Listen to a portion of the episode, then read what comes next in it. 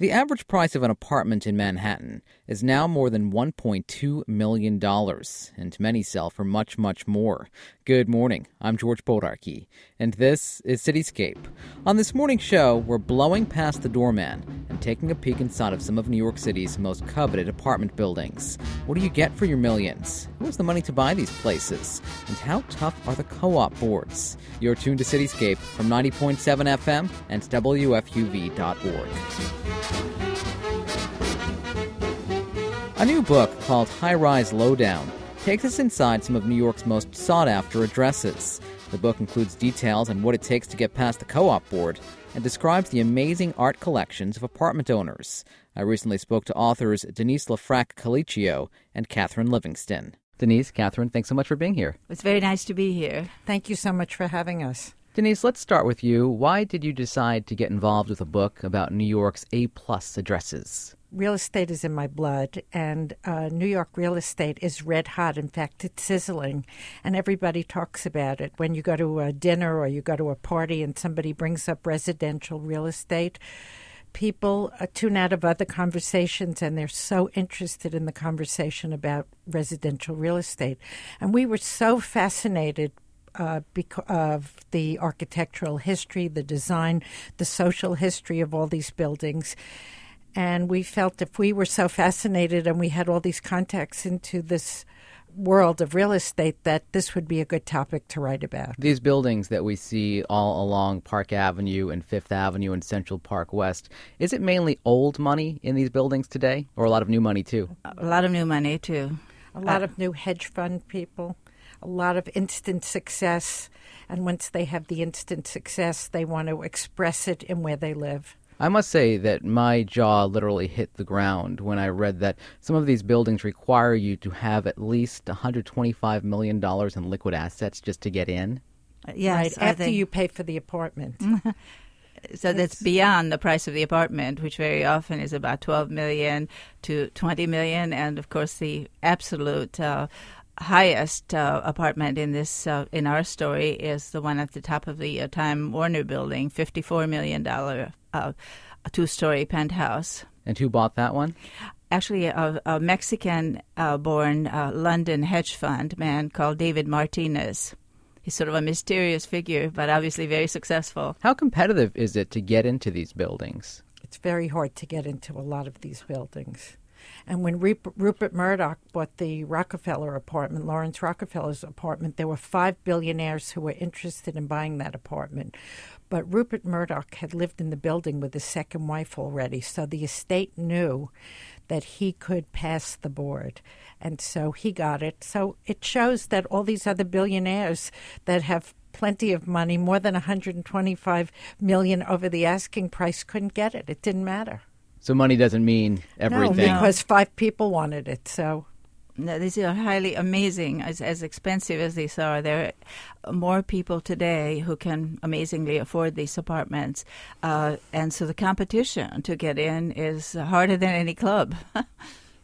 what are these co-op boards looking for? Obviously, it's not just money. No, it's social prestige, occupational prestige and you have to know the right people and they have to write letters that they really seem like they know you they love letters that are handwritten uh, they have to come from the right addresses and of course the right address and the i mean the, the right people depend on the building some people would be more impressed with high profile showbiz people, and others would be totally unimpressed by that. They would want someone who's on the chairman of, uh, chairman of the board of a very impressive company. And most of these buildings, they're looking for sort of high uh, faluting uh, philanthropy as well, you know, impressive. Uh, for example, Bono is a very interesting character. He did get into the San Remo, one of the uh, Central Park uh, West's most selective uh, boards and most difficult uh, co-op boards, and who actually had uh, nixed Madonna a few years before. But Bono is a great humanitarian, and uh, he had no trouble getting in at all, despite the fact that rock stars usually have a hard time getting into these buildings. Do we know why the San Remo rejected Madonna? Yes because she uh, usually co-op boards do not have to disclose that kind of information but she had just recently posed for Playboy and Penthouse, and she was about to get married to Sean Penn, who refused to come for an interview, and that's a no no.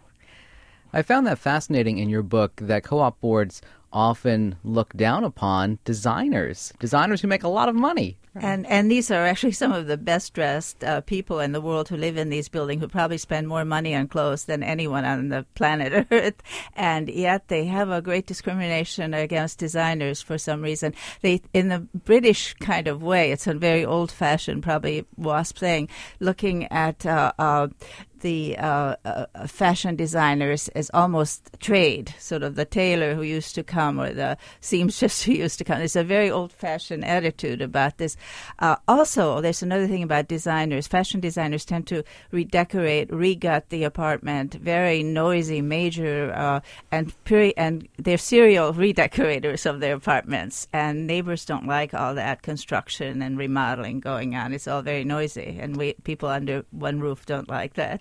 Steven Spielberg uh, did the same thing in his building, but there was so much reaction to it that he, some of the writers and uh, screenwriters in the building who need quiet to do their work and who work at home, he actually hired an office for them uh, somewhere else in another part of town so they could go to an office and stop complaining. And he paid for their offices during the construction, which also went on for about six months or more. Gloria Vanderbilt eventually found a home in New York, but it wasn't easy for her either. She was rejected on Manhattan's East Side. The River House turned her down. Right. Yes. She sued, didn't she? Yes, she, She did, did. sue, and actually, that's one of the worst things to do. They advise you of in, in real estate if you turn down, just be quiet and walk away and find something else, because very often you another building will like you. I mean, it's just sort of uh, one of those things. And uh, but she did sue and actually brought more publicity to the building. They were angrier and angrier, and it, uh, it it's generally uh, advised not to do that.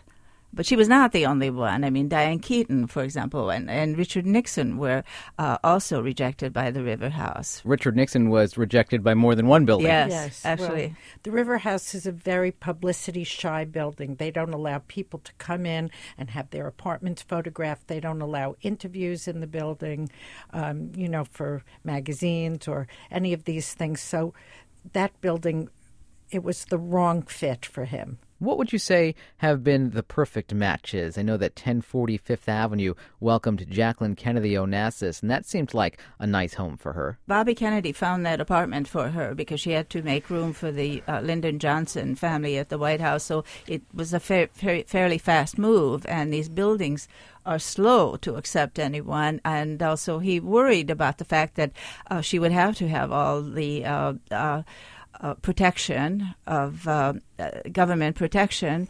And there were kidnapping threats against her children at that time. It was a very scary time for Jackie. So she wanted a very low key, highly protected building. And uh, Bobby helped her get into that building. And they let her get have a security guard in the building at all times, and the, the paparazzi was there all the time. Are most of these buildings condos and co ops, not rentals? Every building in our book are, is a condo or a co-op, except for the Chelsea Hotel. However, the Chelsea qualifies because it was in fact the first co-op in New York, and but it is a rental today. And what about the Waldorf Towers Oh uh, yes, and the Waldorf Towers. That's right, the Waldorf Towers. as a rental? The Chelsea Hotel, of course, has had a long list of interesting characters lived there through the years. Practically everyone in the arts, uh, uh, well, everyone from movie makers to underground movie makers, underground movie stars. Uh, uh, it had a, a, a, sad murder, Sid Vicious, uh, who murdered his girlfriend Nancy.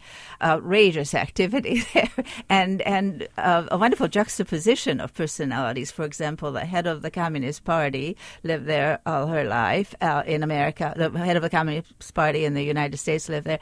Great creative talents uh, with Mark Twain. Uh, practically every writer, uh, Edie Sedgwick. Nabokov. Edie Sedgwick, Oh, and then the pop stars, Edie Sedgwick, Ultraviolet, and uh, Clifford Diva. Clifford Irving. You spoke to the owner of the Chelsea Hotel for your book. He seemed pretty protective, though, of the tenants who lived there. Absolutely, Mr. Bard, and uh, he because someday I think he wants to write his own book, and so he was very protective of the Jews. Uh, we have to get the story somewhere else because he was very protective of uh, because there are still he claims very creative, quiet people working away at uh, musical masterpieces, art artwork, and uh, uh, writing novels. Ethan Hawke, for example, writes his. He's also a writer, not only an actor. He writes. He has a place there. I would think all of these buildings must be pretty protective of their residents. Absolutely. How'd you get inside? How'd you get past the doorman? Well, it's funny because when we came up with the idea, our publisher said, This is ridiculous. You will never get this information.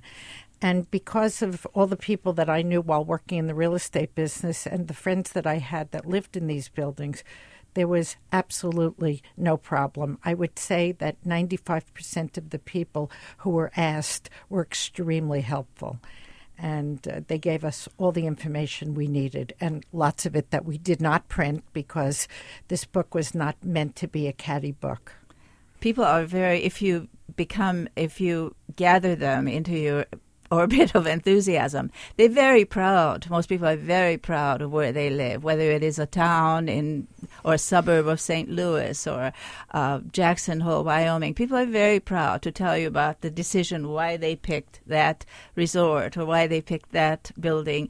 And um, they love to show you their collections and what they've, uh, because this is in a way uh, what they have achieved. This is part of their way of showing what they have achieved. And this is a city of full of ambitious people who generation after generation come here and make it big, sometimes from nothing. So the story, our book is full of these great uh, stories of individuals who have a dream and then succeed at it.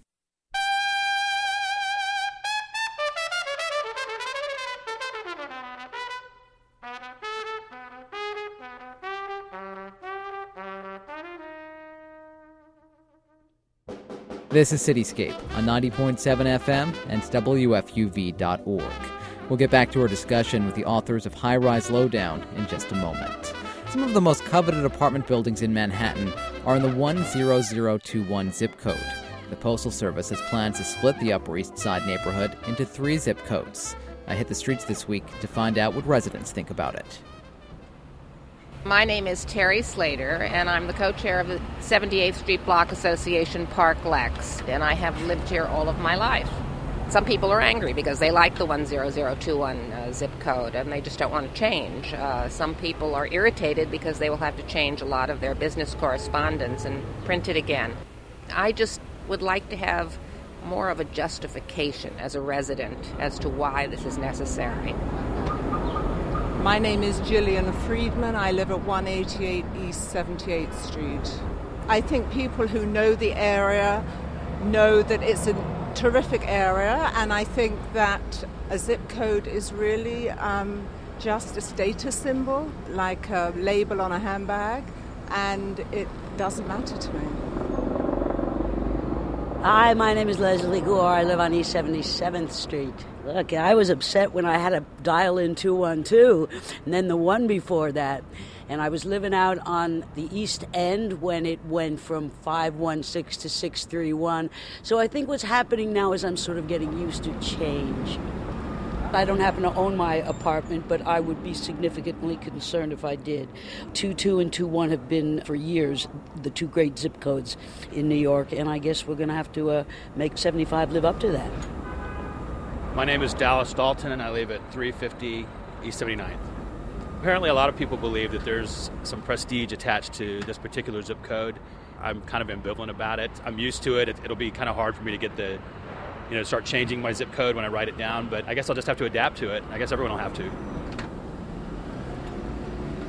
Upper East Side residents who live in the 10021 zip code for now. The neighborhood will be split into three zip codes come July. Now back to our interview with Denise LeFrak Calicchio and Catherine Livingston, authors of High Rise Lowdown. What are some of the more luxurious things that you've found in the buildings themselves? Amenities, as they call them. I think the apartments themselves are sort of masterpieces. Many of these buildings were built in the 20s by uh, two top architects, uh, James Carpenter, uh, quickly followed by uh, Rosario Candela, who came here as a young boy uh, from Sicily. His father was a plasterer, but he went to Columbia School of Architecture, hardly speaking English, and understood almost early on because there was a resistance to apartment living. In the before these apartments were built, people had huge mansions, family mansions uh, with 40, 50 rooms on Fifth Avenue.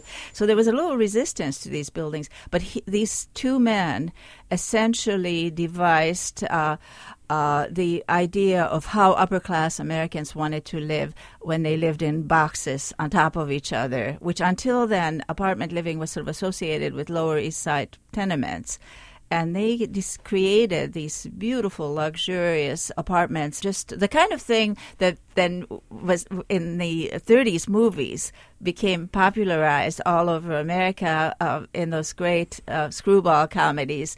That many of them take place in beautiful New York apartments, and which sort of made urban living sort of fun, city life fun, and for the rest of the world, it sort of gave an idea of what New York life was about. And it's interesting too because many of these folks were moving into these buildings during the Depression, so not everyone was down and out there was a big discrepancy between the people that were down and out and all the other people who could continue to live in these very luxurious buildings. Well, this is particularly was reflected at the River House, which went up in uh, uh, 1930, the absolute uh, most depressing time, and it went up at a site that was sort of a slum. There were slaughterhouses, factories. Uh, um, all around it and on 52nd Street near the East River. It was not a fashionable place in those days, so it was a very daring thing to build. However, it is a beautiful, huge city block, and they designed it to be sort of a fortress of luxury. And this was all captured in a movie with uh, Humphrey Bogart and Sydney, uh, Sylvia Sidney called Dead End. Uh, and if you remember that film, it's a very poignant. The the little the dead end kids are constantly annoying the doorman, and they look up with great wonderment at the shining tower full of uh, beautiful people sitting on their rich. terraces. The rich, rich, the very rich, and the very poor. It's a great. It was actually a protest film. The Dakota, I found this very interesting in your book. At one time, denied homosexuals. Yes. Right. Well, sometimes uh, there was a there was in the eighties there was a homosexual gay couple there that did not abide by the rules of the building, and so at one point they were not popular in the building. But I'm happy to say that that doesn't exist anymore. There are many homosexual people living there now. The Dakota most people know as the home of John Lennon and Yoko Ono. Of course, John Lennon gunned down outside of that building. Exactly. Uh, uh, the Dakota is uh, one of the really mystical buildings in New York, full of mystery and full of. Uh, it's sort of an enigma of a building, partially because of its own sort of storybook look on the outside. But John Lennon and then Rosemary's Baby was filmed there, which is one of the scariest movies of all time, and it was about devil worship but also the Singer family, who uh, uh, the Singer sewing machine family, and the lawyer for them, who who. Uh, made enormous amounts of money. Were behind building the Dakotas, and uh, Mr. Singer had 26 illegitimate ch- children, many of whom became counts and countesses and princesses once this enormous fortune was made. Yeah. And he was an itinerant worker. He was for like 40 years. And then he was working on fixing a sewing machine. I think it was Leverett and Blodgett or a name like that. And he saw it and he said, Oh, I can make this much better. So within 11 hours, he had like fixed it and made a sketch of it. And within a day or two or 12 days or whatever, he had made a new sewing machine, and that's how it became the Singer sewing machine. And you probably wonder why the building got the name Dakota. Well, the reason it got the name Dakota was because it was so far north that it reminded people of the Indian, uh, the Dakota Indian territories, and that's how it got its name. Uh, wasn't Lauren Bacall, the actress, very involved with trying to block the sale of the Dakota at one point? Yes, because she had just renovated her apartment and she was a little nervous about about what was going to happen. And she did, and it was successful at that point. Dakota has had an unbelievable procession of uh, legendary characters, not only John Lennon, but uh, uh, Lauren Bacall, Boris Karloff, uh, Leonard Bernstein, Rudolf Nureyev, Cesare Siepi, the uh, Metropolitan Opera singer, and um, uh, Roberta Flack, who lives there with eight of her dogs, and uh, Rex Reed. uh, Rex Reed, the writer. uh, Judy Garland, Judy Holliday. The names are beyond. Rosemary Clooney. It's it's uh, uh, the building has uh, uh, layers and layers of history. Yeah, and there was a funny story about Boris Karloff, who played Frankenstein, because when Halloween came, all the children were so scared of him, and he would leave all his Halloween candy out, and nobody would come by. So when he when Halloween was over, all the candy was still there. They were so afraid of him. What does a building do when they allow someone in and then later they find out this person is a suspected criminal? I'm talking about Klaus von Bülow, who lived at 965th Avenue. Well, actually, it's a very interesting story because in all the sterling buildings uh, who have gone through so much to figure out who should get in and who should not get in, there are several cases of people who've gone to prison, and it is very interesting how neighbors react to that. And a, a contrast to to Klaus von Bülow is uh, Al Taubman, uh, who, who was involved in the Christie's uh, Sotheby's auction house price fixing deal and went to prison for six months.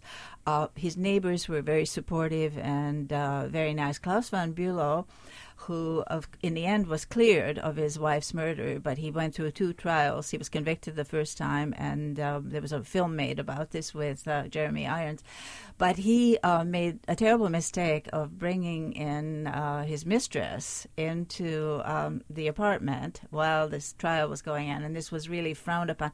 And he was a man who was actually a very grand, I mean, individual who had pictures of the King of uh, Denmark, he's Danish by birth, and these life-size portraits all over the apartment. Everything was museum quality piece. I mean, here was a couple who basically had everything, but they screwed it up and uh, the uh, and he was head of the board at one time. He actually could at one time decided who would get into the building who would not. But once these trials came on he his neighbors pretty much shunned him and let him know that he was not welcome. Uh, he's was a proud enough man to realize it that he would probably be thrown out and he left before that actually could happen. He moved to London. New York right now is in the midst of a building boom, many new luxury high rises going up. Same kind of demand, same kind of issues involved with co op boards? Well, I think a lot of them are now condos, so the process is different. And unless the building buys the apartment back, then the person can get into the building. So a lot of these very well to do, successful people who don't want to expose themselves to these co op boards that sometimes are very unreasonable can buy luxurious apartments, can have all the amenities, can have a great address, a great apartment, a great penthouse, and not have to go through that. so the new construction is It's creating new condos. opportunities for people. Yes. Absolutely, and I think a, a perfect example of this is the Time Warner Center, which is uh, there are people there from all over America.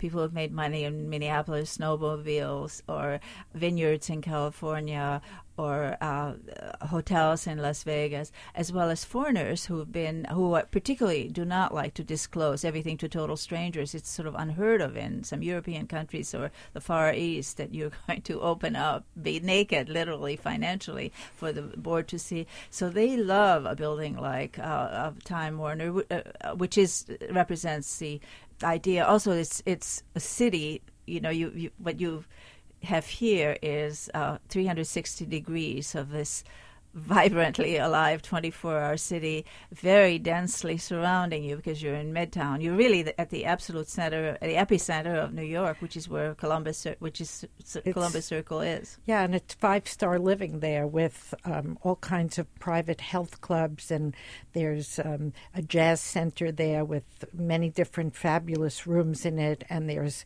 four four star restaurants there. The security there is straight out of James Bond, or even beyond James Bond, a 21st century uh, security uh, with uh, no not keys but cards from one going from one side of the building. It's a great, great control tower, control room in the bowels of the building. So people love this uh, security and uh, and yet this glass uh, uh, panoramic view of the beautiful city all around. The Time Warner Center, one of many buildings in your book, which is called High Rise Low Down Who's Who and What's What in New York's Most Coveted Apartment Houses.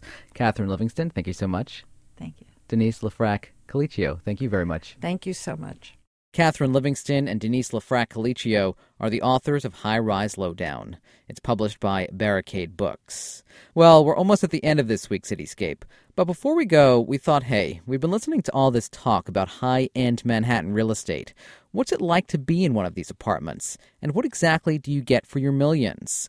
We got in touch with Elaine Clayman, an agent at Brown Harris Stevens. She's one of their busiest brokers, logging 50 to 60 million dollars in annual sales.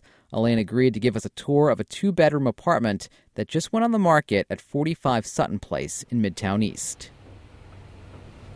My name is Elaine Clayman. I am a senior vice president at Brown Harris Stevens. Have been with Brown Harris since 1999. This is one of the amazing homes on Sutton Place. Uh, as you can see, there's an amazingly large entry foyer that sort of um, speaks volumes about what's going to happen after you leave this, this foyer. So, why don't we go to the right here, where you have a double sized living room, which is very, very unique. It's a corner room. When it's sunny, the, the sun is pouring in from the northwest windows. It's in excellent condition, a lot of wall space for paintings, as you can see. Sutton Place is kind of an oasis in Manhattan. It's this quiet area right in the heart of the city. What's also unique in this building is that it has a gym and it has a private roof terrace exclusively used by the residents, and most Sutton Place apartments don't ha- or buildings don't have that. And um, there's a garage in the building in the Sutton area, a one bedroom right now would sell for about 900,000. Then when you get into two bedrooms, you're probably at around a million four, a million five for a two bedroom apartment today.